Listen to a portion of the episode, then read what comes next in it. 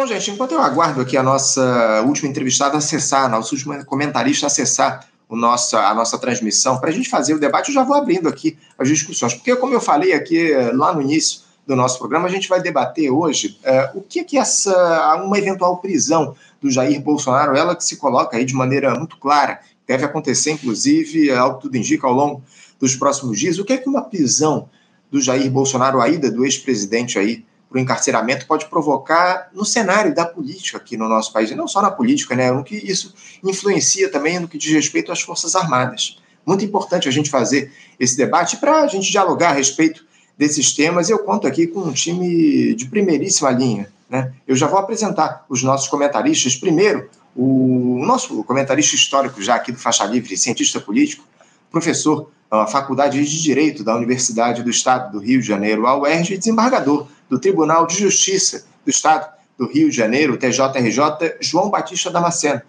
Damasceno, bom dia. Bom dia, Anderson. Bom dia para o pessoal aí que está nos assistindo. Prazer estar aqui com vocês mais uma vez, Anderson. Prazer é sempre nosso contar aqui com a tua contribuição no nosso programa, Damasceno. Muito obrigado aí pela tua participação no programa de hoje, nesse debate importantíssimo que a gente faz aqui no Faixa Livre. Além do Damasceno, eu também já tenho aqui nos aguardando, do outro lado da tela, o economista, professor universitário e analista político, o Igor Grabois. A gente já está esperando aqui, aguardando o acesso da nossa terceira comentarista aqui, a Adriana Marques. Daqui a pouquinho ela deve acessar aqui a nossa, a nossa transmissão, mas, mas enquanto a gente aguarda aqui, eu já vou começando as discussões, os debates a respeito desse tema que, na, na nossa avaliação, é fundamental. Porque cerca de um mês e meio atrás, Igor, eu queria começar contigo aqui no, o nosso debate aqui no nosso programa, uma discussão onde a gente tratou a respeito das consequências da inelegibilidade do Jair Bolsonaro para a política do nosso país, em especial em relação aos discursos de extrema-direita. Agora, com o avanço avassalador aí dessas investigações em alguns flancos relacionadas ao ex-presidente, em especial nesse caso das joias e da intentona lá do 8 de janeiro, a perspectiva mudou. O ex-capitão pode ser preso aí a qualquer momento e isso altera fundamentalmente a dinâmica, não só do cenário político eleitoral, Igor, mas também a imagem das Forças Armadas. Né? As Forças Armadas tiveram protagonismo nas ações supostamente criminosas empreendidas pelo Bolsonaro ao longo dos últimos quatro anos. Os efeitos desse processo têm se observado já em relação aos antigos aliados do Jair Bolsonaro na institucionalidade, que começam, de alguma forma, a abandonar um barco aí que só faz afundar. Enquanto isso, o governo Lula aguarda ansiosamente para colher os dividendos eleitorais dessa derrocada do ex-capitão. Eu queria começar, Igor, já pela premissa do nosso debate de hoje. Quais efeitos você vislumbra no cenário político do país a partir dessa inevitável e cada vez mais próxima prisão do Jair Bolsonaro, Igor? Bem, eu, eu queria começar pelo fazer uma análise muito rápida do que foi a sustentação do governo Bolsonaro né, os quatro anos do governo Bolsonaro. É, vamos dizer assim, a gente consegue identificar alguns grupos. Né? O grupo principal, o protagonista, é o, o grupo das Forças Armadas. Né? Já é comprovado que o Ramos, eu não me lembro o primeiro nome, o general Ramos, que foi secretário de governo, foi comandante militar do, do Sudeste, né? Luiz Eduardo é, Ramos, né? É, exatamente, Luiz Eduardo Ramos, ele que bolou junto com o Ciro Nogueira e o Arthur Lira a história do orçamento secreto. Né? E ele, vamos dizer assim, ele consolida no governo Bolsonaro uma aliança dos militares com o Centrão, né? Que desde 85, desde 86, 87, na Constituinte, isso é documentado, os militares se articulavam com esse grupo heterogêneo, é, esse balaio que se acostumou a ser chamado Centrão, né? de políticos que só têm interesse de de se manter ali é, o protagonismo ali da, da Câmara dos Deputados. Né? E com isso, é, houve um fortalecimento do poder legislativo. Aí, quando eu falo poder legislativo, Damasceno me desculpe, eu não estou falando como um poder legislativo do ponto de vista da teoria do Estado, mas sim um poder legislativo como uma força política que disputa com outras forças políticas o domínio do Estado brasileiro. Né? Então, essa aliança foi a aliança-chave inclusive para todos os crimes que o Bolsonaro cometeu e o, vamos dizer assim, uma joia da coroa, a privatização da Eletrobras, por exemplo. É, o outro grupo é o grupo do mercado financeiro e um grupo do mercado financeiro muito particular, que não é o mercado financeiro como um todo, que é o grupo do Paulo Guedes. O Paulo Guedes e seus sócios. Né? Quando eu falo sócio, não é sócio no sentido, não estou fazendo agitação política, é sócio no sentido de junta comercial, de, de contrato social de empresa. Né? O, o Ministério da Economia era uma junção de sócios, inclusive no final, a, última presidente da Caixa no governo Bolsonaro era uma sócia do ponto de vista de junta comercial, de registro de cartório do Paulo Guedes. Né? E esse grupo meteu a mão. Né? Um quarto grupo, a gente pode dizer que é o agronegócio, e aí com uma base social heterogênea, doida, de pastores picaretas, policiais, é, aproveitadores da, de qualquer da, de, todas as estirpes, né? A gente vê aí agora o caso do Jair Renan, né? O tipo de lá o cara instrutor de tiro, estelionatário, aí a capivara do sujeito é grande, né? Então, esse grupo, ele tinha um projeto de continuidade no poder, mas não era um grupo, não era um projeto político de longo prazo, era um projeto de saque. E boa, muita gente boa das classes dominantes brasileiras embarcou nisso. Né? Vamos dizer, colocar claro, Le Mans, que ganhou, ganhou a Eletrobras dessa brincadeira, o brinde da, de apoiar, fingir que apoiava, fingir que não apoiava, mas ele foi o grande beneficiário aí da. Né? Se deu muito bem. O André Esteves do BTG, né? várias figuras do judiciário, ou seja, muita gente se deu bem aí nessa, nessa, nessa caravana aí do seu Jair, né? Então, é... e eles cometeram crimes de toda espécie. Eu acho que se a gente for pegar por ministério, né, é difícil a gente levantar os crimes por ministério. Saúde, educação, é... a Michórdia, que a área dos direitos humanos se transformou sob o, o Ministério da Damares, é, na própria defesa, na própria administração das compras, das licitações da área de defesa, né? as privatizações, né? o, nenhuma privatização de o, o, que o Tarcísio fez. O Tarcísio não construiu um quilômetro de estrada quando ele foi ministro da infraestrutura, mas ele vendeu o porto, vendeu o aeroporto, fez, fez um leilão, vendeu a preço vil. Né? Ele vendeu todo o sistema aeroportuário da Infraero a preço vil para uma empresa francesa que ninguém sabe quem é. Né? E esse indivíduo se tornou governador de São Paulo e agora ele, ele quer privatizar a Sabesp, quer privatizar o, o sistema metroferroviário e bota o secretário dele para acabar com o livro didático para vender é, livro digital, etc. Ou seja, essa coisa do Renato Federer é uma grande jogada de dinheiro. Né? Então, esse pessoal, isso não é discurso, não é moralismo que eu estou dizendo. Né? Foi um governo feito por saque. E uma opção das classes dominantes de saquear os recursos nacionais. Não é? Você não tem investimento no Brasil. Por que você não tem investimento no Brasil? O governo está vendendo seus ativos. Eu vou investir para quê? Eu vou comprar pronto. Não é? Eu vou me arriscar, eu vou ter plano, ter tempo de maturação, é, tentar levantar capital de giro, levantar capital é, empréstimo, etc. Então, não, eu compro, eu compro o governo está colocando com o preço viu, eu me associo com quem está vendendo e compro. Né? Então, crimes de toda espécie. Aí, aí é uma coisa o Bolsonaro ser pego por coisas imbecis, de venda de relógio, né, é, tráfico de joias, é, um, um, coronel lá, inclusive um coronel de forças especiais, tá? Não vamos, filho de um general de quatro estrelas. Né? Esse coronel se vira camelô de, de joias, uma coisa assim, e a coisa mais mequetrefe. Né? É, é, e o Bolsonaro, aquilo, se mexia no Palácio da Alvorada, roubava. O roubo assim, é que nem essa coisa da rachadinha lá, que botava o cara lá para ser funcionário fantástico, pegava o dinheiro, ou seja, a coisa mais mequetrefe do mundo. Mas e, e os generais e almirante, né, o caso da Marinha, que tiveram protagonismo no fatiamento da Petrobras e da Eletrobras? Né? Aquele almirante lá, o almirante Bento, que aliás é uma decepção, porque ele parecia ser um sujeito é, honrado, preocupado com a, com a construção de, do, da independência tecnológica do nosso país e se tornou um ladrão. Né? Ele entrou com as joias, dizendo que era presente para Michele. Né? Só, acho que só uma pessoa foi o Coronel Marcelo que levantou, que aquelas joias são do Almirante, como propina da, da Arábia Saudita pela venda de ativos de petróleo e de energia elétrica. Não a, a, a, a refinaria de Mataripe, que foi comprada pelos Emirados Árabes, que inclusive são inimigos lá da, da dinastia saudita. Né? Mas ele estava lá para facilitar a vida da família real saudita na compra de ativos da Petrobras e do setor elétrico brasileiro. É? Então, esses crimes não estão aparecendo. Aparecem, mas lateralmente.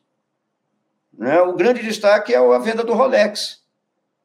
Né? Então, o Bolsonaro, o que me parece, é que o Bolsonaro está sendo descartado.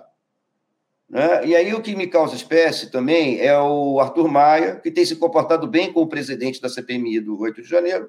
Ele faz, faz uma visitinha ao comando, ao, ao QG, ao Forte Apache. E sai dizendo que as Forças Armadas são o ó do Carol Bobó, etc. Tal. A Elisiane Gama, que também está se comportando muito bem como relatora, está enfrentando a extrema-direita com coragem, ela está com a tese que as Forças Armadas evitaram o golpe no 8 de janeiro. Né? Então, parece que tem uma grande operação de descarte do ladrão mequetrefe, ladrão de galinha, desqualificado. Né?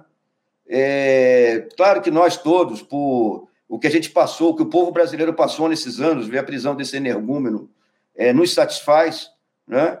mas ela, na verdade, ela esconde o, os crimes de setores do Estado brasileiro, de setores, principalmente aí na questão das Forças Armadas, do Legislativo, né? e de grande parte da burguesia brasileira que foi partir para o saque do, dos ativos, do, do patrimônio do Estado, dos recursos naturais, da superexploração do trabalho.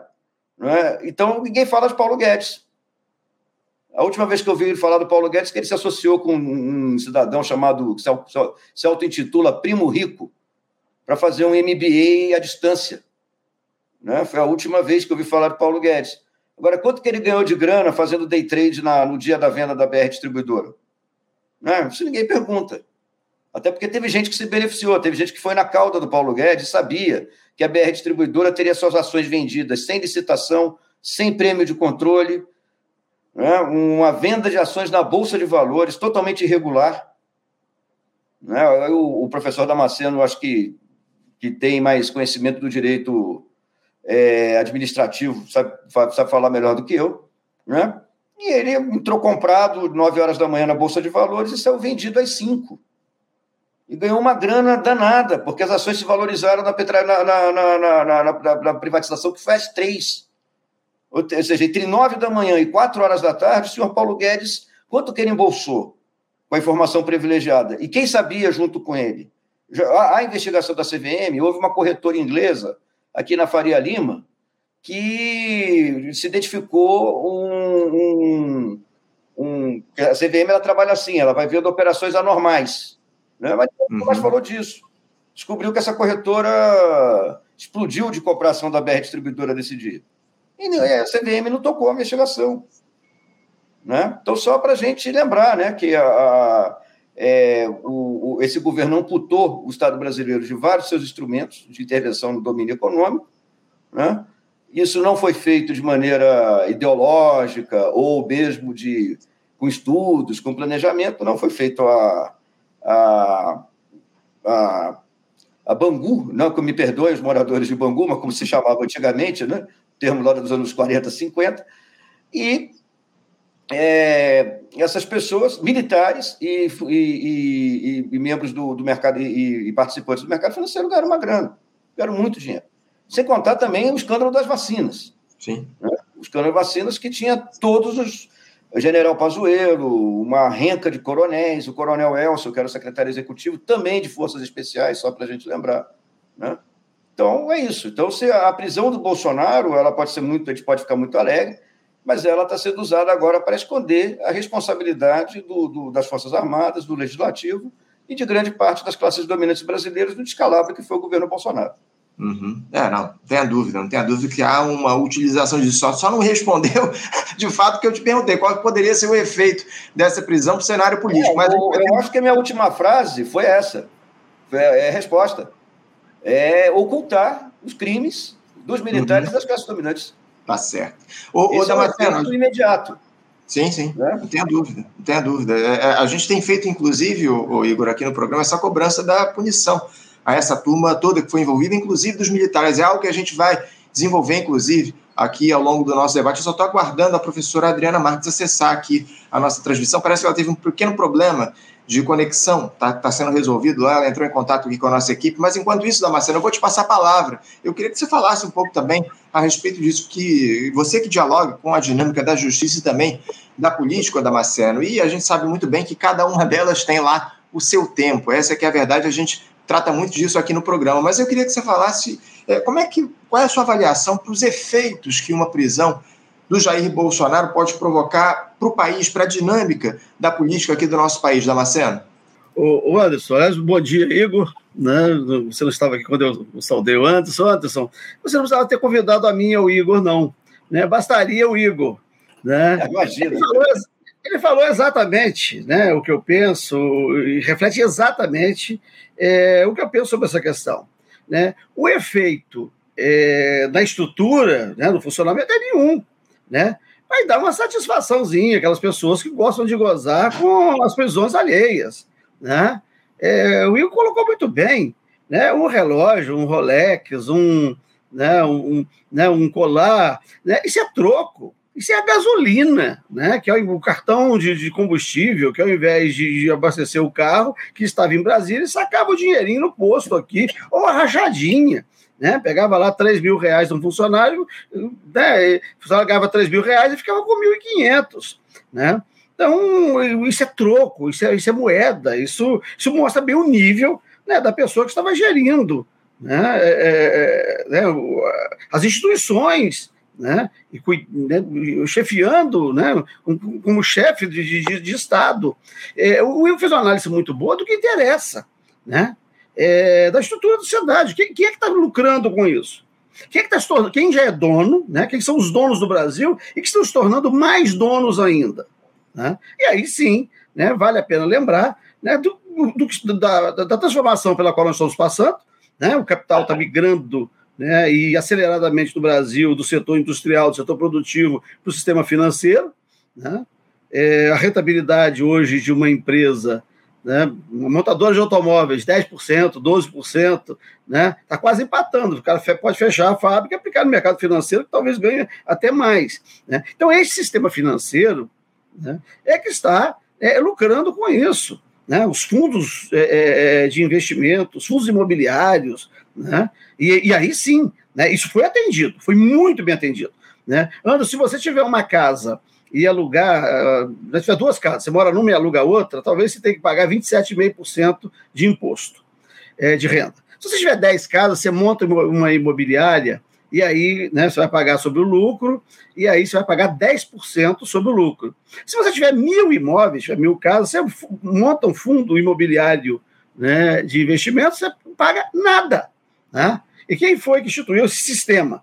Né, que se uma pessoa tiver uma casa alugada, paga 27,5%, e se tiver mil, não paga nada. Foi esse sistema financeiro. Né? E aí a gente fala muito Paulo Guedes, claro, né, dentro das, dos próprios setores, nós vamos encontrar é, gente mais gananciosa, gente perversa, gente né, é, de todo tipo, e vai encontrar gente mais discreta. Né? Se, se, é possível fazer essa classificação, a gente pode dizer é, que o Paulo Guedes é, dentro do sistema financeiro, é também um gafanhoto, né, que passa comendo tudo e deixando destruição para trás, a gente pode dizer que o, o, o Paulo Guedes é um, um, um pós-doutor em gafanhotagem.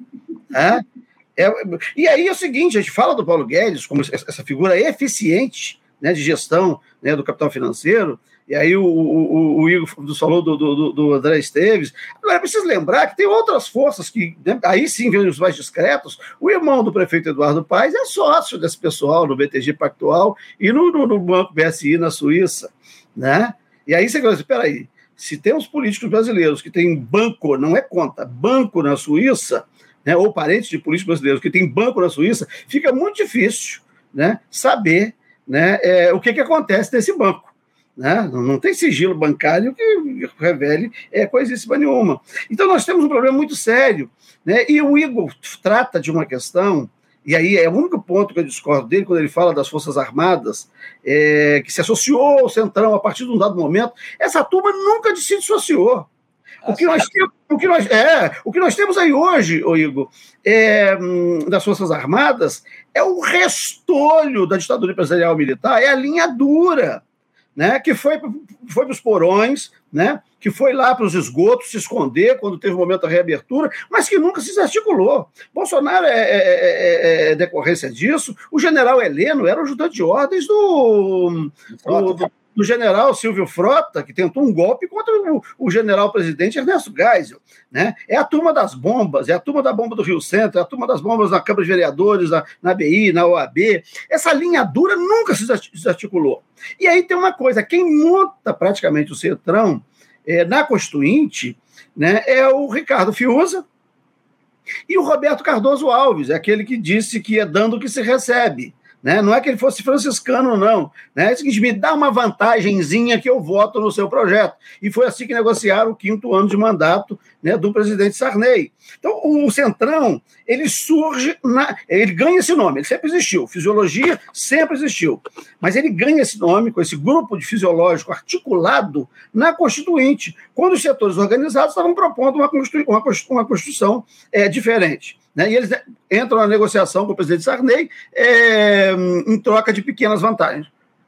E aí até um outro depois, né, que comprou um cargo de suplente de senador, né, isso mais recente, o Fernando Henrique, é, que pedindo lá umas migalhazinhas, disse que precisava de pelo menos, já que ele era franciscano, né, é dando que se recebe, que ele queria pelo menos um chinelinho.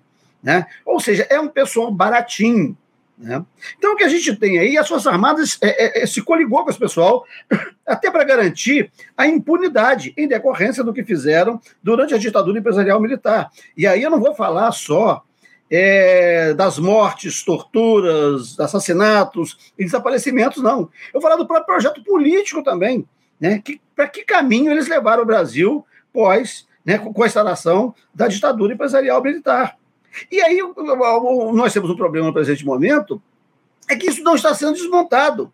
Muito pelo contrário, o PAC aí agora reserva às Forças Armadas 52 bilhões, mais do que para saúde e educação.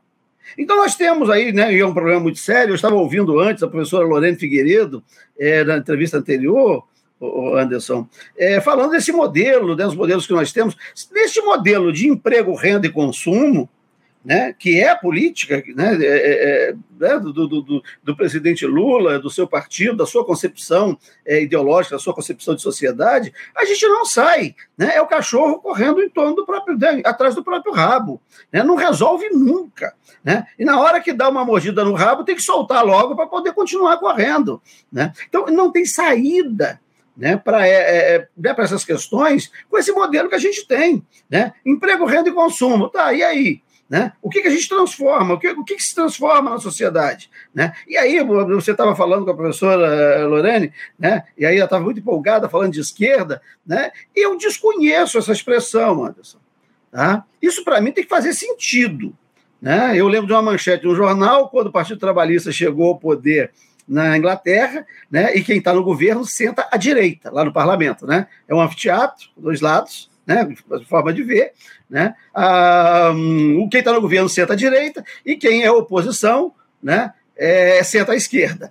Né? E aí a manchete era: é, a esquerda está na direita. Né? Então, se, se a gente não, não, não, pegar o que, que é esquerda, o que, que é direita, não faz sentido isso, porque vai chegar a essa conclusão. Um dia lá na Inglaterra, né, a esquerda está à direita né? se aquilo pode ser chamado de esquerda. Então a gente, tem que ir a fundo nas questões. Nós estamos falando de quê? De gerir esse sistema, gerir o sistema financeiro, gerir os interesses do centrão, gerir o interesse desse agro, né? gerir o interesse do latifúndio, né? gerir o interesse dos que promovem genocídio e exclusão, e que promovem exclusão institucionalmente, desde a primeira lei de terras do Brasil, a Lei 601, de setembro de 1850, estava lá claro né? Quem não comprar terra não pode ser proprietário de terra. A terra só será adquirida por meio de compra e venda. Né? Ou seja, você pode, depois que faz essa lei, podia fazer a abolição da escravatura, porque essas, pessoas livres jamais poderiam ser proprietárias, porque elas não poderiam ocupar o, o, território nacional, por mais abundante que fosse, porque elas não adquiriram né, por meio de compra e venda. Não tinha dinheiro para comprar, não vai ser dona de nada. Então, se a gente não mexe na estrutura, né, o que a gente vai ter são meros gestores do sistema, né? ao invés de agentes da transformação da sociedade. Né? E aí o Igor identificou quatro forças né, é, muito né, muito emblemáticas, que, que, que, atuaram e continuam atuando. Né? O Centrão com seus interesses fisiológicos, né, interesses locais, e aí vai o mandonismo local, né, da Primeira República deu o coronelismo, né, apoiado, claro, pela força bruta, né? Os coronéis da antiguidade também tinham seus capangas, hoje tem as suas milícias, né? e aí a parte da institucionalidade. Né? É, o, o, aparato ideológico já não é mais o padre conservador que ensina a conformidade, né? mas um pastor que convence o miserável de que ele também pode ter prosperidade, né? É, dando o que tem, né? uma prosperidade perversa, porque ainda tira o pouco que o cara tem. Né? O sistema financeiro, né, atualmente, as Forças Armadas, né, que a gente tem que parar com essa ilusão também de que as Forças Armadas, essa maravilha. Né, a gente tem que ver as empresas, dos filhos das mulheres, desses, né, desses generais, o quanto grilam. E eu posso falar isso porque se alguém me interpelar, eu vou dar nome. Né? um general que uma vez veio conversar comigo, como é que ele ia fazer, que ele estava separando, mas a empresa né, pela qual regulariza propriedades imobiliárias no Brasil estava no nome da mulher. Né? E aí que eu vejo, então você está grilando terra. Né? E é isso mesmo, é grilagem. Né? Não existe latifúndio, não existe agronegócio, se não tiver um aparato né, institucional, né? aí, aí aparato repressivo, aparato ideológico, né? sistema de justiça, que dê respaldo para isso. Né? Então, nós temos o agro, né? e, e, e, claro, as Forças Armadas fazem parte disso. Então, nós temos aí, se não desmontar esse quebra-cabeça, a gente vai ficar aqui né, falando né, da esquerda que nós vamos, o Brasil vai ser belo, né, vamos usar o arco-íris, vamos empoderar as mulheres, vamos empoderar as crianças, vamos empoderar. Como se diante de um sistema desse fosse possível empoderar um indivíduo né, para ele é fazer frente ao sistema e promover transformação social. É a mesma, quando a gente fala do empoderamento do indivíduo, a mesma coisa que a gente fala né, de, da teologia da prosperidade. É a mesma fantasia. Então, eu acho que a prisão do Bolsonaro não muda nada, apenas disfarça. Né? É o que a gente faz, vai falar da Alemanha. Né? A gente fala da Alemanha, fala do Hitler, apenas do Hitler, e esquece da Volkswagen, da Siemens, né, do capital, né, que colocou esse títere lá para fazer as coisas e depois ser responsabilizado. Então, Bolsonaro é uma figura dessa, é uma pobre figura, tá? É, que foi colocada para fazer essas coisas todas, para atender interesse, e vai ser descartado com muita facilidade, e o sistema pode continuar funcionando se a gente não entender a, a, a infraestrutura, a base sobre qual ele se assenta. Eu estou muito preocupado com, a, com essa base, Anderson. Não vou ficar feliz com a prisão do Bolsonaro, porque ele vai gerar uma felicidade, uma falsa felicidade, uma falsa euforia, e não vai possibilitar né, a gente tratar das questões de fundo. Né? Claro, ele precisa ser responsabilizado, mas eu não vou ficar feliz, não vou soltar fogos, não vou tomar cerveja se ele for preso, tá? porque ele, ele já é carta fora do baralho. É. Né? Eu estou preocupado com quem está gerindo agora né, o sistema, e que sistema é esse que está sendo gerido e que a gente precisa, ao invés de, de, de, de administrá-lo, né, é transformar né, essa realidade para a gente não continuar né, com esse funcionamento tal como ele tem se dado.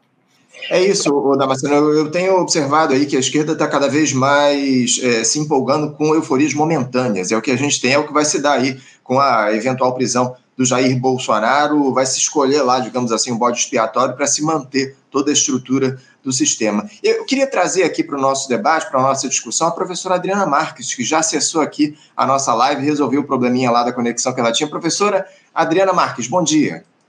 Oi, bom dia, Anderson, audiências, colegas, professor Damasceno, é, Igor.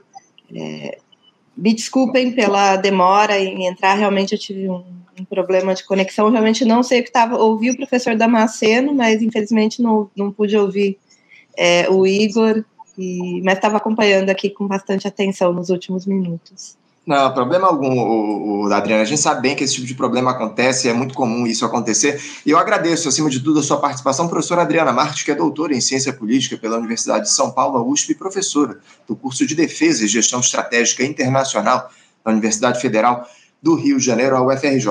Professora, eu queria passar a palavra, porque a gente falava muito a respeito do que pode ser a dinâmica da política a partir de uma eventual prisão do Jair Bolsonaro, essa porque essa dinâmica criminosa do bolsonarismo, ela que tem sido muito evidenciada ao longo desses últimos tempos, tem um auxílio é, dos militares, né? Já foi colocado, inclusive, aqui pelo Damasceno, pelo próprio Igor, enfim.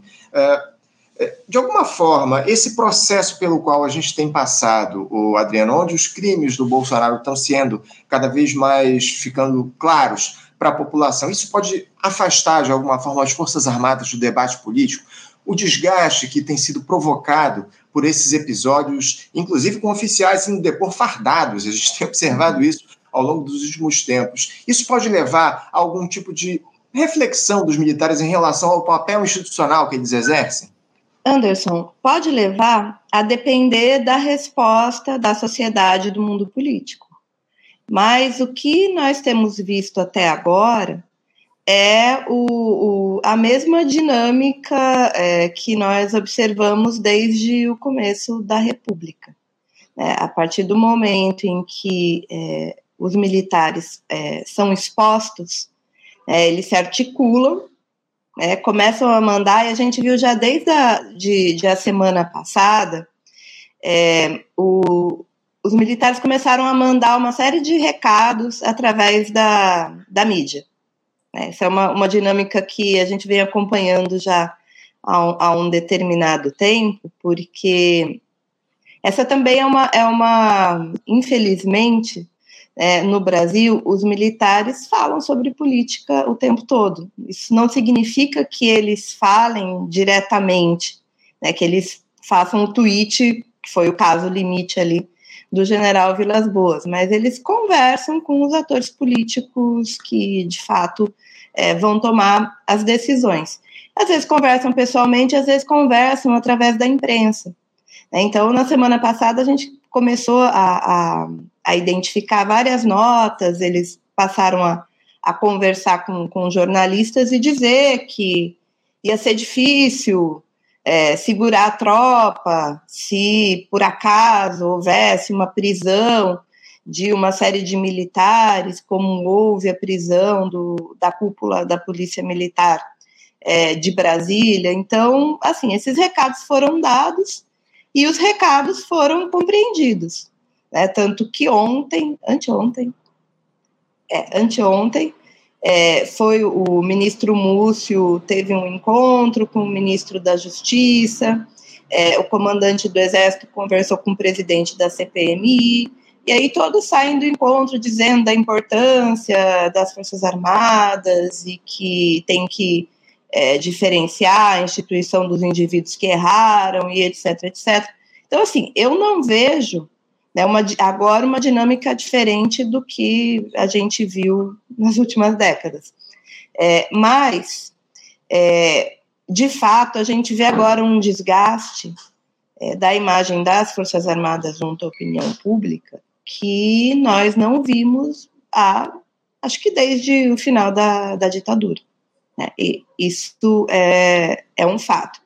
E a gente tem também agora é, nós não dependemos mais, a sociedade, para se informar agora, não depende mais apenas de poucos canais é, oficiais. A gente tem uma outra dinâmica, tem a dinâmica das redes sociais. As pessoas, para se informarem, também têm acesso a outro tipo de, é, de imprensa. Por exemplo, esse programa é um programa que atende a um público bastante exigente, bastante é, engajado, né, e que, que vai se informar por aqui. É, então, eu acho que essa é, é uma diferença, porque é, colocar panos quentes é, na atuação dos militares é, logo depois da ditadura era uma situação. Né? Agora nós temos outra. Então, acho que isso que a gente pode observar com, com atenção, porque a sociedade tem mais instrumentos agora para cobrar o governo e cobrar o Estado do que tinha há décadas atrás. Sem dúvida, sem dúvida alguma, professora. Você, você falou a respeito aí desse diálogo que os militares começaram a estabelecer com a grande imprensa, esses recados que eles passaram a dar ao longo dos últimos tempos. Eu acho que isso está tá representado de maneira mais evidente naquela matéria que foi publicada pelo Estadão essa, essa semana. Inclusive, a gente repercutiu aqui com o professor Manuel Domingos Neto na última quarta-feira, se eu não estou enganado, uma matéria da jornalista Mônica Gugliano, onde ela diz o seguinte: militares veem justiça esticando a corda e gerando instabilidade e insegurança nas Forças Armadas. Essa, essa matéria aí, que deu muita repercussão, inclusive, ao longo desses últimos dias, enfim, e tá, parece que está claro justamente isso, que os militares estão tentando, de alguma forma, passar esses recados aí para a grande imprensa, muito bem colocado. Igor, uh, passando a palavra para você, porque por mais que a gente saiba do caráter, digamos assim, de volatilidade que há no voto do brasileiro, especialmente por conta das influências que ele sofre, tanto do capital financeiro como da grande imprensa, das estruturas religiosas, enfim. Esse processo de desconstrução pelo qual o bolsonarismo está passando. Você, vê isso de alguma forma podendo afetar de maneira decisiva a credibilidade da extrema-direita enquanto alternativa política? É, essa direita travestida de centro, que a gente sempre trata aqui no programa, ela teria algum grau de constrangimento, digamos assim, em voltar a apoiar candidatos que se identifiquem com essa lógica do extremismo? Com desvelar dessa turma, o representante desse dito centro democrático pode voltar a ser um extremista ou um dito outsider? Como é que você vê essa questão? Olha, o bolsonarismo ele não caiu da árvore, né?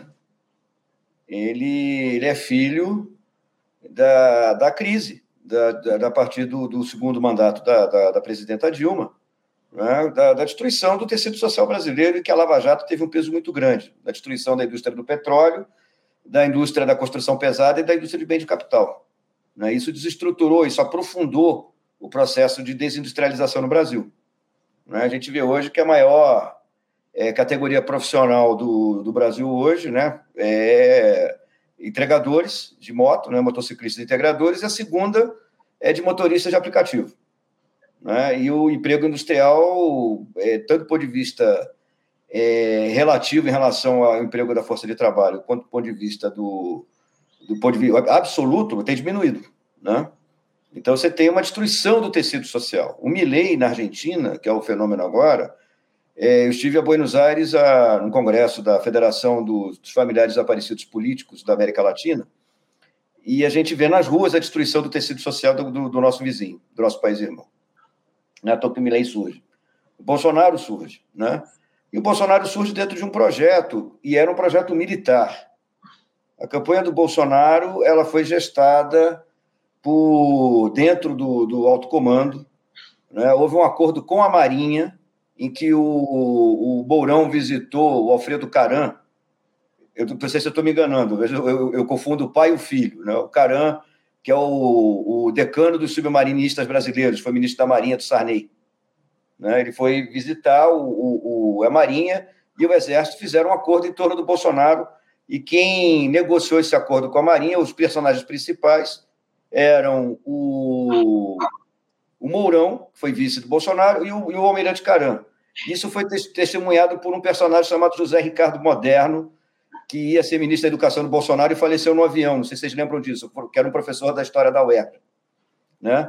É, esse fato foi publicado no Facebook do Moderno e eu tenho esse, esse print. E documentei em artigo. Então, o Bolsonaro ele é um projeto militar. Né? E o projeto militar não pode ser um projeto diferente do discurso de extrema-direita. Porque o Exército Brasileiro ele é garimpo, grilagem de terra, que o Damasceno citou muito bem, é, e aliança com políticos fisiológicos e aliança com, com a parte mais reacionária do judiciário. A distribuição de medalhas, comendas, ordem do mérito militar para membros do judiciário é, é vamos dizer assim, é, profu é em profusão. Então, o, o, o, Bolsonaro ele era, dentro de um, de um, contexto de destruição do tecido social brasileiro, ele era, uma, era um, foi o, o, personagem que foi inventado é, em cima do medo, da intimidação, da compra de voto, do terrorismo religioso. Isso deu certo em 2018. Não foi culpa do WhatsApp, o WhatsApp foi um instrumento. Né? E foi um instrumento muito bem feito, com utilização de, de, de tecnologias naquele momento a, a de ponta, né? muita tecnologia israelense, diga-se passagem. Lembrar também que o embaixador do Brasil em Israel, nos quatro anos do governo Bolsonaro, era um general de quatro estrelas da reserva, não era um, um, um membro do, do Itamaraty, do Corpo Diplomático Brasileiro, era um general. Né? Então, esse personagem, ele, ele, ele deu o que tinha que dar. Ele, com toda a campanha de 2022, com os mesmos elementos: terrorismo religioso, intimidação, compra de voto, aproveitamento dos medos, né? Aí tem várias, é fartamente documentado, né? Ele foi derrotado. Ele foi derrotado. Só que naquela conjuntura, eles lograram, de certa maneira, manter o, o poder, de certa maneira, o poder é, do, do bloco de sustentação do Bolsonaro intacto. Eles elegeram os governadores mais importantes, Pode ser até uma coisa meio esquizofrênica, mas porque a, a, dinâmica de eleição presidencial é diferente da dinâmica da eleição de governador, que é completamente diferente da dinâmica de eleição de, de deputados proporcionais. Nós podemos eleger o, o Lula, o outro mais à esquerda, e o Congresso permanece com essa mesma maioria. E com uma bancada de extrema-direita muito significativa, que pode chegar aos 60, 70 deputados, daquela bancada mais estriônica. As Carolina de Tone, as Juliana Zanatas, os André Fernandes, os Gustavo Gaia, né? Esses infelizes aí dão mais ou menos uns 60, 70 deputados, e que está lá para o circo, né? aquele Brunini lá do Mato Grosso do Sul, e que se desmoralizam, aquele outro lá, o Nicolas Ferreira de Minas, são figuras que não, não, não, não arranham o, o, a estrutura de poder dentro do Congresso. E a questão é que esse centro, as classes dominantes brasileiras, né, vamos dizer assim, esse núcleo das classes dominantes brasileiras, ela não consegue apresentar uma alternativa ao povo brasileiro. Ela não consegue apresentar alternativa. E o reflexo dela não conseguir apresentar uma alternativa ao povo brasileiro é que o centro, travestido de direita, não consegue ter um candidato viável a presidente da República. Ele tem que manter o seu. A, a classe dominante ela tem que manter o seu mando através de estruturas institucionais. Né? O legislativo, vamos dizer assim, é a ponta. Né? Mas é o Banco Central independente, as tais agências reguladoras.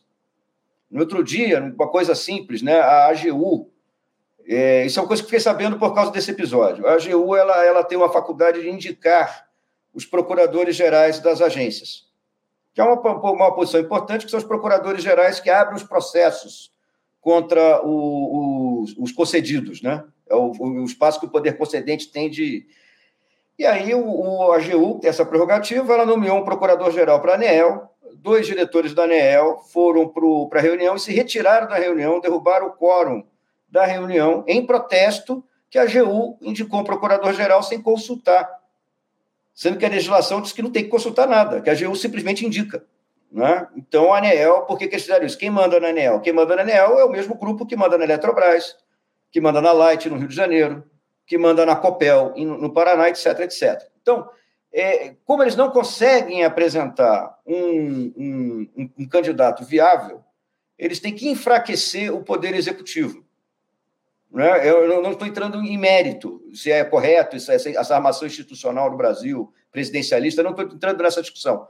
Mas discutir o seguinte: a, a, a, o povo aponta a possibilidade da mudança elegendo um presidente que não é identificado com o sistema o Lula, independente das suas limitações, mas do ponto de vista simbólico, político, da esperança do povo brasileiro de transformação. Né? E o presidente Lula, ele é o tempo todo constrangido a não aplicar o programa de governo ou o programa que o povo brasileiro viu ao elegê-lo. Ou seja, não faça as mudanças, não mexa no que o Paulo Guedes e Bolsonaro fizeram nos quatro anos, que o Temer fez juntando seis. Né? Não mexa no nosso poder.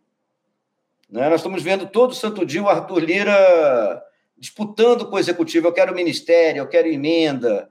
É, inclusive essa questão dos fundos que o Damasceno levantou agora. Né? O Arthur Lira acabou de tirar da medida provisória que o Senado colocou de taxar os fundos. Né? Diz que tem que ser por PL, que ele já negociou com o governo. Né? Ele fala como se ele mandasse mais que o presidente da República. Né? Como se ele fosse o, né, em todos os assuntos, questão para outro dia um artigo sobre a, a, interferência do Lira no setor elétrico. Né? Então, é, então é, é, é, essa falta dessa figura popular, dessa liderança popular, que é não, não é não é, não é, não é só pela questão do desgaste da política em si, mas pelo fato da direita brasileira não ter nenhuma perspectiva para o povo brasileiro. Por isso o povo brasileiro vota ou na esquerda ou na extrema direita vamos dizer, o mando político ele está no que se no que se chama de centro, que na verdade não é centro, né? Não tem, não tem centro na, na radicalização da, da, política brasileira. A política brasileira é basicamente o seguinte: você tem que eleger um presidente para que o outro presidente não desfaça o que a Constituição de 88. Né? Toda eleição no Brasil é uma eleição de vida e morte para, uhum. para a existência do povo brasileiro, para a existência do país. Toda eleição brasileira é isso. Então, é, o, o Bolsonaro, a extrema-direita perde essa figura popular, que já tinha perdido quando era inelegível, que é o Bolsonaro, mas não tem outro para colocar nesse momento. Ela não tem outro. E aí os aspirantes começam a aparecer, o seu Zema em Minas, o seu Tarcísio, e também tentando ser, eu sou extrema-direita, mas eu também represento essa, esse meião aí, esse centro, etc e tal. Eu consigo, eu, eu sou o Bolsonaro que corta as unhas, eu uso perfume, etc e tal. Então, é, mesmo com a prisão do Bolsonaro, o impasse brasileiro ele continua. Igor, é, esse, esse processo, eu tenho dito aqui no programa que esse processo que se dá, não só aqui no Brasil, mas no nosso continente, ele é muito alimentado também pela grande imprensa. Esse avanço da extrema-direita, de alguma forma, se dá por conta disso. E eu, eu acho que eu tenho um exemplo aqui muito importante no que diz respeito a isso. Eu acabei de ver aqui na capa da, da Globo.com, canal de notícias, uma, uma informação aqui, uma matéria que eu vou compartilhar com vocês. Ó. Crise econômica argentina trava operações e complica negócios de empresas brasileiras no país. Qual é a principal alternativa que se coloca ante o governo do Alberto Fernandes lá na Argentina? Javier Milei, essa figura aí de extrema-direita que ganhou é, as prévias lá na Argentina e, e, que se coloca aí como um outsider, aí, uma figura nefasta e que nesse momento é, posto aí como alternativa. E a imprensa brasileira aqui tentando criar essa, esse ambiente para que haja uma solução da crise argentina que tem afetado o nosso país. Eu acho que isso representa muito isso que a gente tem trazido aqui ao longo da nossa discussão. Damasceno, eu vou passar a palavra para você aqui mais uma vez para a gente falar a respeito do seguinte: uma das heranças aí do bolsonarismo e que pode ser, ou que pode ou poderia ficar para o nosso país e por escolha do presidente Lula, é, por mais incrível que possa parecer, o Procurador-Geral da República. Havia e há, na verdade, uma pressão por parte de alas do Partido dos Trabalhadores para que o Augusto Aras, ele que blindou o Bolsonaro ao longo dos últimos tempos, fosse reconduzido a esse posto. Parece aí que as investigações da Polícia Federal têm complicado a vida do ainda PGR. Foram encontradas aí mensagens indicando que a proteção que o Aras deu ao ex-capitão teria se estendido a amigos do Bolsonaro, enfim. De toda forma, Damasceno, o simples fato do nome de Augusto Aras ter sido cogitado para se manter liderando o Ministério Público já chama atenção e causa surpresa.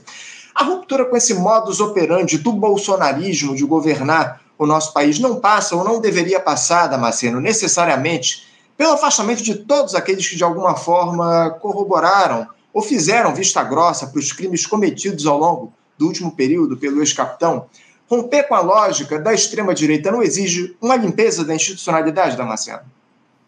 Pois é, Anderson, essa última frase sua, romper com essa institucionalidade, ela está bem no contexto da crítica que eu faço a essa visão de um mundo né, que nos governa no Brasil, que é essa sociologia das instituições. Como se as instituições tivessem vida própria eu pertenço a uma instituição, eu sou um juiz, né? Hoje atuando no segundo grau como desembargador há 30 anos, né? Eu sou professor universitário, né? Então, a gente, quando a gente fala da academia, né? Porque a academia, tá, a academia tem lá um nome, uma placa lá que dá o nome, agora que lá tem pessoas, né? Que atuam ali dentro. Essas pessoas respiram, comem, bebem, dormem, têm sentimentos, têm interesses, têm curriolas, têm concepção republicana, têm concepção popular, têm concepção né, de direita, tem, financista, tem pobre financista, né, que deixa de tomar um sorvete para aplicar no mercado financeiro. Né? Estou falando de instituição, né, na academia, no tribunal. Né? Então, eu participo de um tribunal, eu participo de um colegiado. Né? Então, a Câmara votou, o tribunal votou. Não, as pessoas que estão lá votaram. As pessoas que estão lá expressaram as suas visões de mundo, as suas, as suas compreensões sobre o que é o direito. Né? Então, a gente tem uma visão, essa visão, essa sociologia das instituições é algo tenebroso, porque fica parecendo que a instituição tem vida própria, as Forças Armadas. Tem Forças Armadas, né? Tem um monte de gente formada ali, adestrada, que é mais do que, mais do que é, é educado e formado, é adestrado para fazer o que faz. Né? Então, quando o sujeito chega a general, depois de 30 anos de serviço, depois de tantos anos lá, é, não adianta você pensar que você vai mudar a cabeça de um general. Né? Então, a, a, e, e, nesse sentido, esta concepção, e aí está na origem né, é, do, do, presidente Lula, do seu grupo, do seu partido, né, tanto da concepção né, que eu já te falei aqui do emprego, renda né, e, e, e consumo, né, que é um problema, né, também essa visão institucionalista. Aí chega, olha, traga uma lista, traga uma lista é, tríplice e eu vou escolher um nome da lista. E aí a própria corporação, uma corporação tão importante quanto é o Ministério Público, formula a sua lista e escolhe né, o seu chefe institucional. Né? Isso é de uma primariedade né, de quem não folheou né, o príncipe do Maquiavel, é entregar as armas né, a um capitão que nunca foi testado né, em, em, ao seu lado. Neste sentido, o presidente Fernando Henrique Cardoso foi maravilhoso. Né, neste sentido. Ele pegou o procurador-geral, que era da sua confiança, e reconduziu quatro vezes. Nomeou uma vez e reconduziu quatro. Né? Ficou lá o, o, o, né, o Geraldo Brindeiro, né? que não era, o José Simão da Folha de São Paulo jocosamente dizia que não era o Procurador-Geral da República, o Brindeiro era o, o Blindador-Geral da República, né? o arquivador. Hã? Engavetador-Geral da República. O Engavetador-Geral da República. Isso do ponto de vista do poder, né?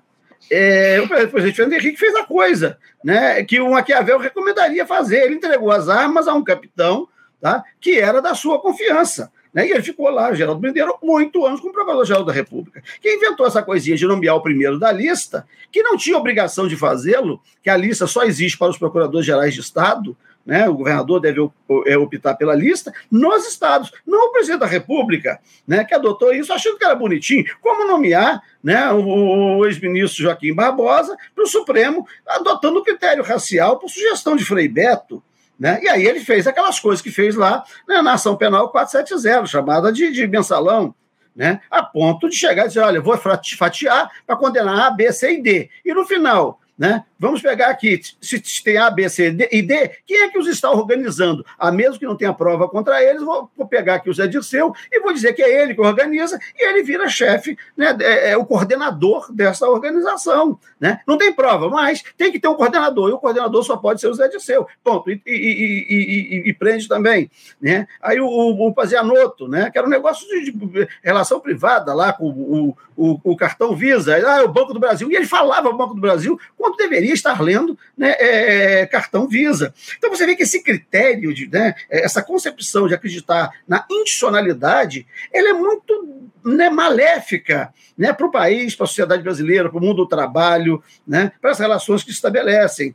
Né? E aí é, eu, eu, não me espanto também é que haja setores né, ligados ao, ao, ao, próximo presidente, do partido do presidente, que façam essa proposta, não. A gente tem que lembrar que aqui no Rio de Janeiro, quem privatizou a SEDAI, né, é, é, quem propôs, pôs em votação e votou a favor, né, é, foi um, um, um, deputado também do partido do presidente, né, que presidia a LERJ, né, quem aumentou a contribuição dos servidores públicos também, né, é, é este setor. Então não é porque é do partido do presidente, tem essa aura né, que nos remete ao início dos anos 80, né, de um partido que estava surgindo em bases operárias, né, com alguns setores da igreja e com pessoas que lutaram né, contra a ditadura, que a gente vai imaginar que 43 anos depois a coisa remaneça é, tal como era é, no discurso da sua origem, que nem é, é efetivamente, concretamente, o era tal como né, é, se apregoava. Então eu não, eu não duvido, não. Agora, o presidente talvez possa até fazê-lo. Né? É, é muito difícil a gente falar sobre as coisas que a gente não está participando.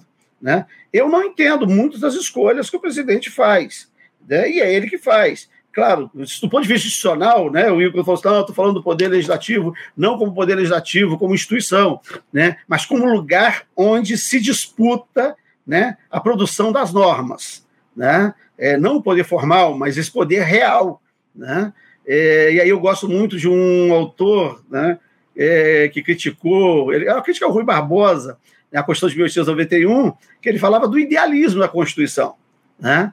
que é o Oliveira Viana. Então, no idealismo da Constituição, ele falou: olha, você ficou aí falando da Constituição, essa beleza escrita, a realidade é totalmente outra. Né? Então, a gente analisa essas questões, tem que ver qual é a realidade. Né? Quem é que está jogando? Quem é que está ganhando né, nessa disputa? Né? Quem o presidente está ouvindo né, na hora é, de fazer essas escolhas? O que determina né, é, a escolha? Né? É, que tipo né, de conversa ele pode estar tendo com A, B ou C? Né? Então é muito difícil a gente saber o que está acontecendo quando a gente não está né, dentro do processo. Agora, e nesse sentido, o presidente ele tem o dedo podre. Tá? As escolhas que ele faz nessas instituições, o sistema de justiça, vou te contar uma coisa: né? só não é pior do que a escolha que a, a presidenta Dilma fez para ministro da Justiça, que foi o José Eduardo Cardoso, que montou, né, que, que estruturou essa política de segurança que nós estamos tendo aí. Essa política de segurança, que, que foi, foi piorada, né, ela foi ampliada com o José Eduardo Cardoso.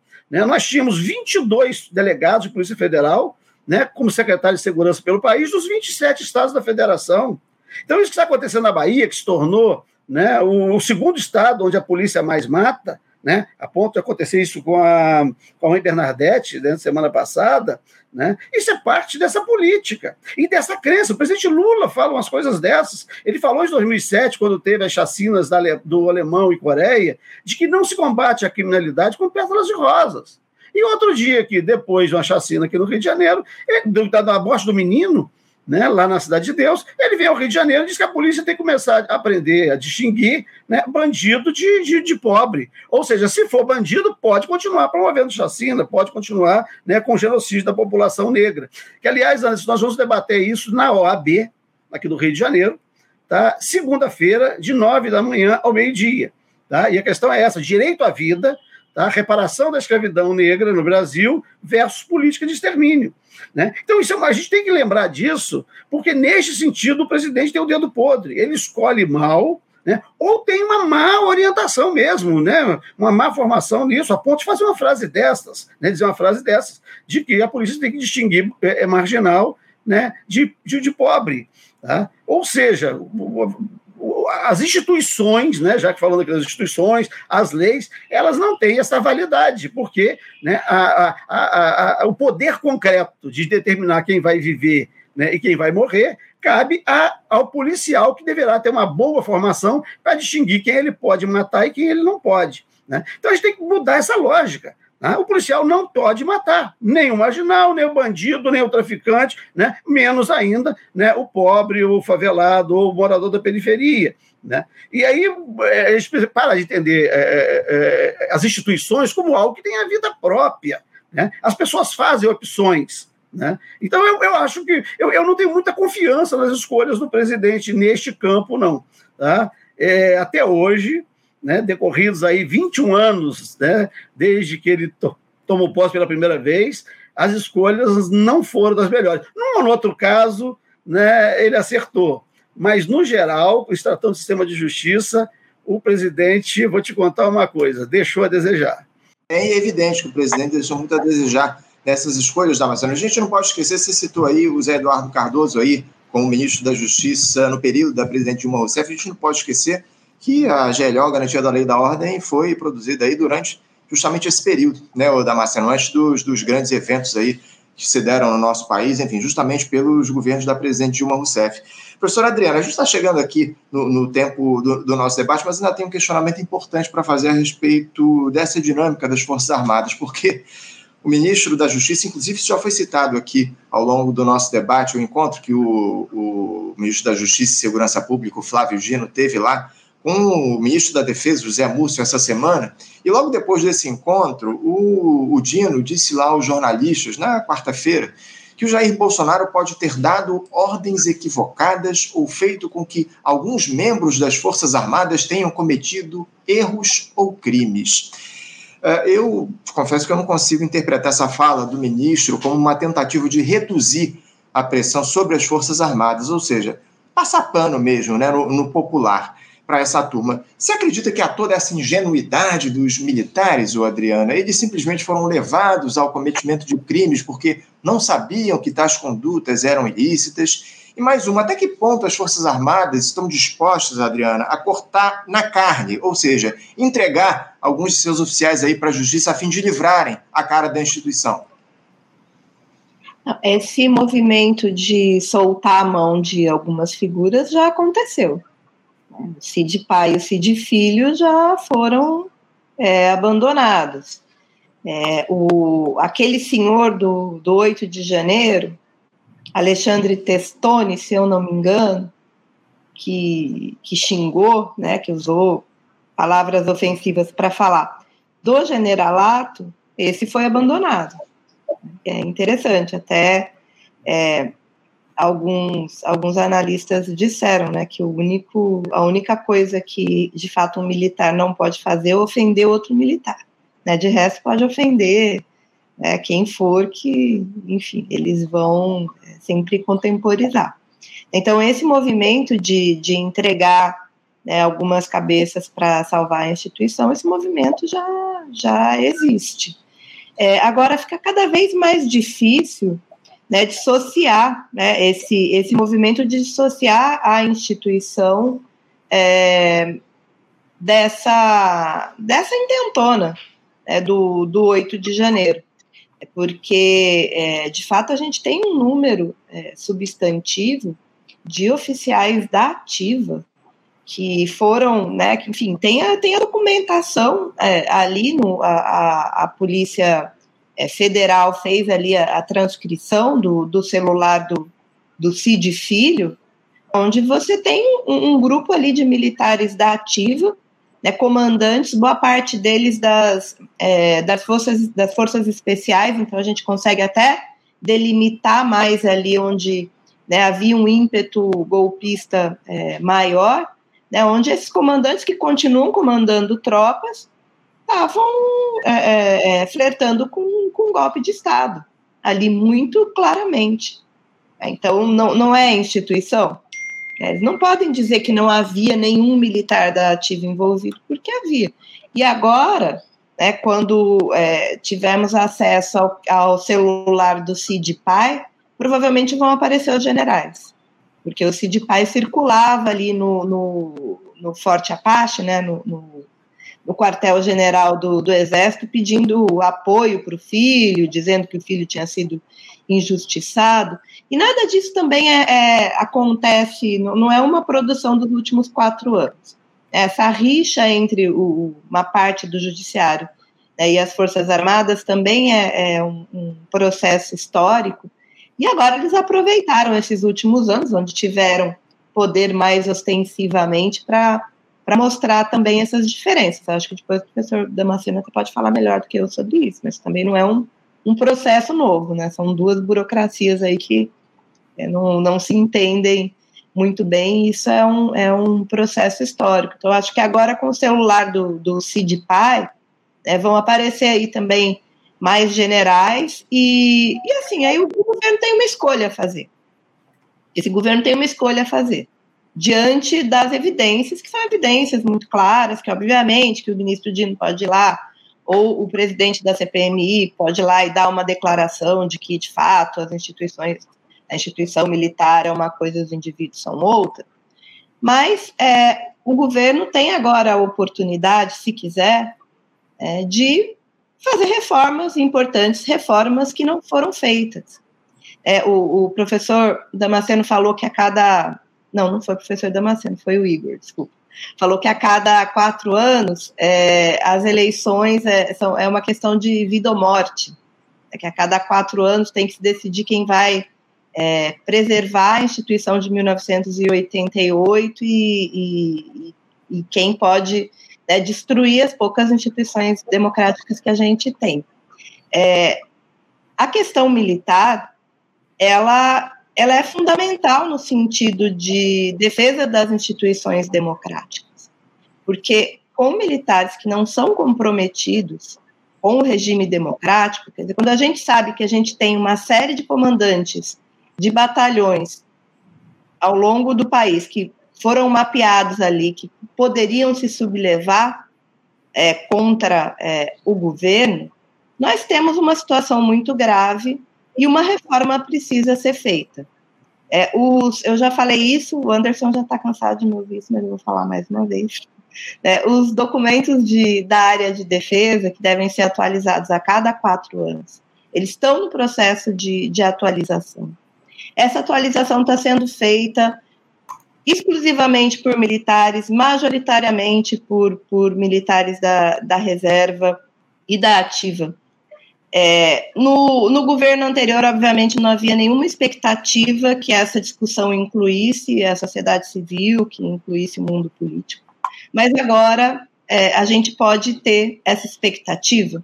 E o governo podia tomar uma atitude mais é, incisiva é, no processo de discussão desses documentos e fazendo uma discussão, na verdade, anterior, que subsidiasse a, é, revisão desses documentos, para que a gente pudesse adequar o papel das Forças Armadas à Constituição de 1988. Nada além disso. Veja que eu não estou falando de mudança do, do regime político, não estou falando de aprofundamento da democracia, não estou falando nada. Estou falando de adequar as Forças Armadas à Constituição de 1988 todos os outros ministérios, todas as outras políticas públicas no Brasil nos últimos 20 anos foram discutidas com a sociedade civil através de uma conferência através das conferências nacionais.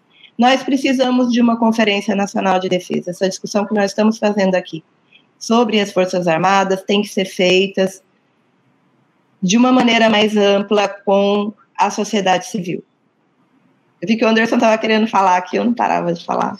Não, não, muito pelo contrário, Adriana. É sempre bom. Eu, eu, só ia registrar aqui que você tem dito isso aqui ao longo do tempo. É fundamental você fazer esse alerta a respeito desse tema. Inclusive, o professor Manuel Domingos Neto é um outro defensor dessa, dessa, dessa tua fala. Enfim, a gente precisa, acima de tudo, trazer a sociedade civil para essa discussão. A gente não pode deixar de, de fazer esse tipo de alerta, a necessidade que há da participação da sociedade nesse dia. Você quer falar, Damasceno? Quero sim, Anderson. A professora traz uma questão interessante, que é restabelecer né, o que estava na Constituição de 88.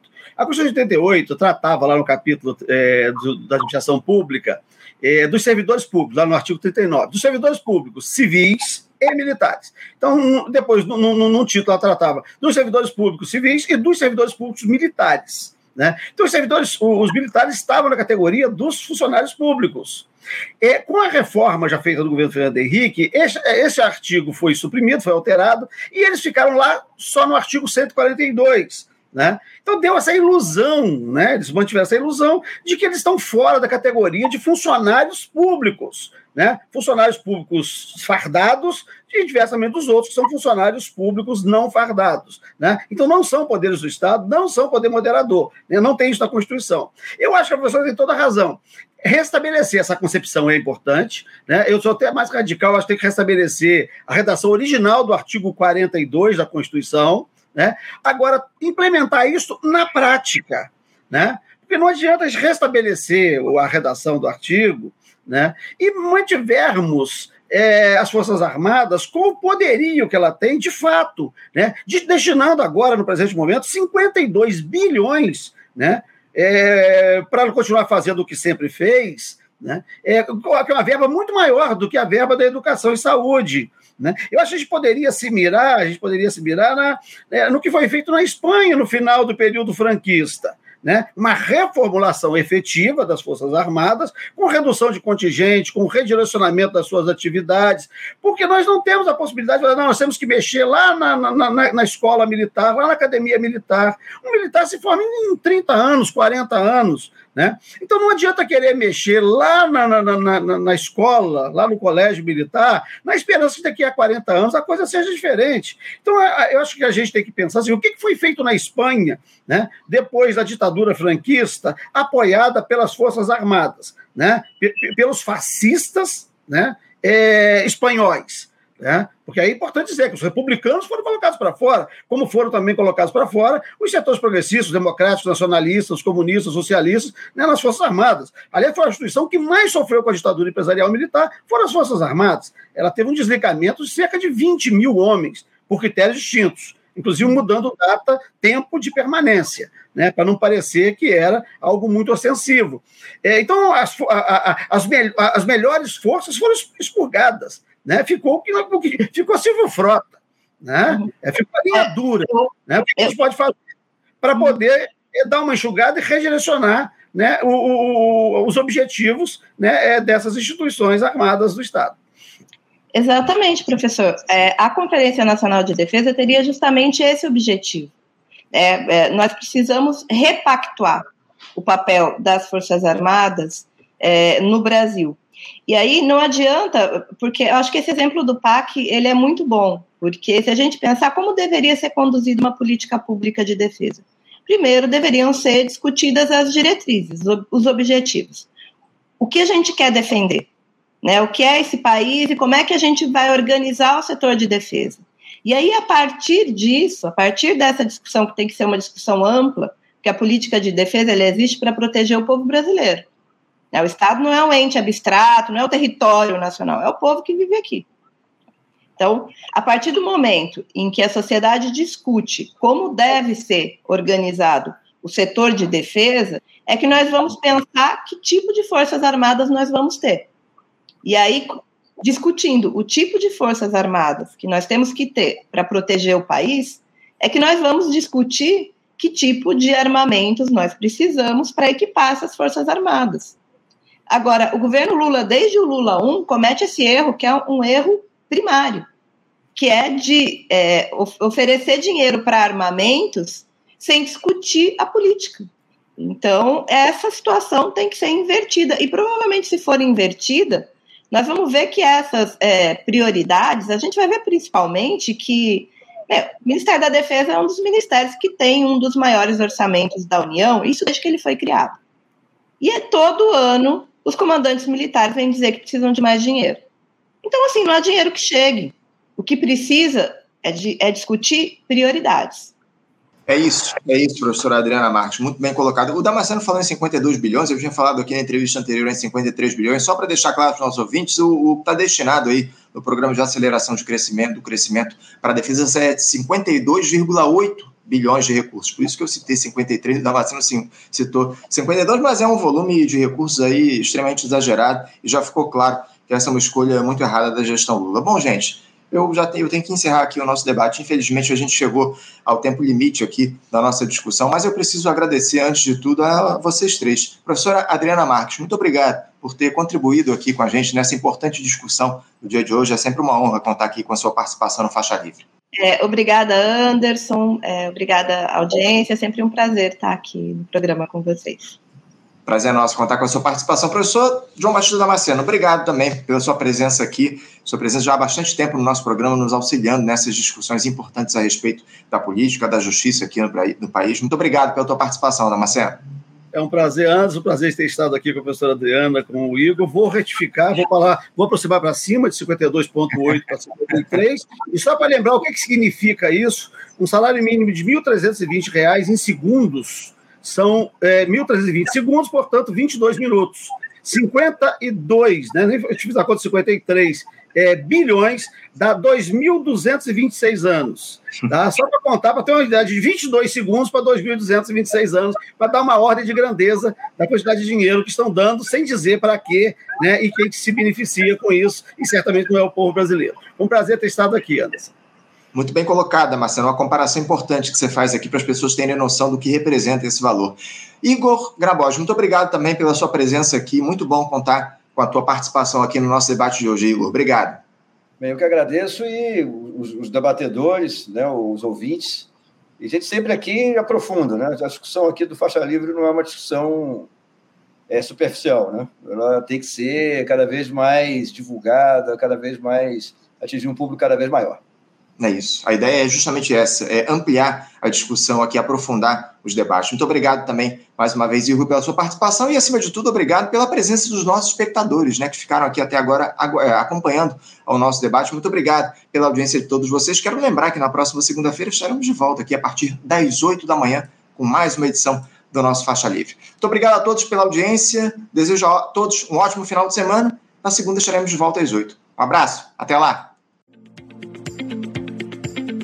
Você, ouvinte do Faixa Livre, pode ajudar a mantê-lo no ar. Faça sua contribuição diretamente na conta do Banco Itaú, agência 6157, conta corrente 99360, dígito 8.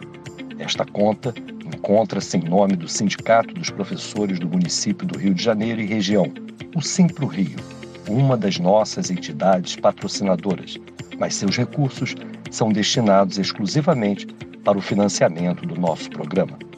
Você pode fazer sua doação de qualquer valor, utilizando também a nossa chave Pix, que é ouvinte@programafaixalivre.com.br. Sua contribuição é fundamental para a manutenção desta trincheira progressista no ar.